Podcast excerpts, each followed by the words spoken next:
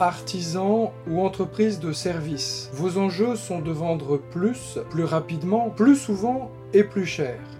Bienvenue dans ce podcast dédié à votre performance économique et sociale. Je suis Pierre Cocheteux et je vous accompagne dans la mise en œuvre de stratégies de prospection, de vente, de négociation et de closing afin d'augmenter vos marges, reconquérir votre temps libre et ainsi profiter de votre vie et de votre famille.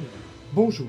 Pourquoi écouter votre voix intérieure est bénéfique pour votre business et peut vous éviter de nombreuses erreurs? Je mets un point d'honneur à expliquer aux professionnels que j'accompagne à quel point il est important d'écouter leur voix intérieure pour réussir à faire évoluer leur business. Nous avons naturellement tendance à nous laisser étouffer par les opinions des autres, de notre entourage, de notre famille, de nos collègues, de nos amis. Et si l'avis des autres peut parfois nous aider à avancer, rien n'est plus précieux que notre intuition lorsque nous avons des décisions importantes à prendre pour notre business. Notre intuition, si nous apprenons à l'écouter, peut nous éviter de très nombreuses erreurs et de très nombreuses pertes de temps dans le développement de nos affaires. Avez-vous, vous aussi, parfois l'impression de passer à côté de certaines opportunités? Alors, comment faire? Eh bien, il faut apprendre à s'écouter soi-même, à comprendre ses émotions et ses ressentis. Et grâce à mon expérience, et surtout grâce à la méthode Ikigai Business, mon but est de stimuler votre apprentissage,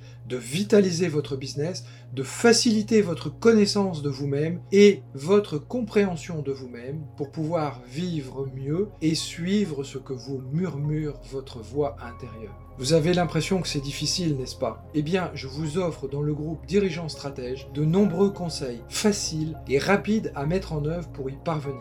Je vous remercie de m'avoir suivi pour cet épisode et je vous donne prochainement rendez-vous pour un nouvel épisode de la méthode Ikigai Business.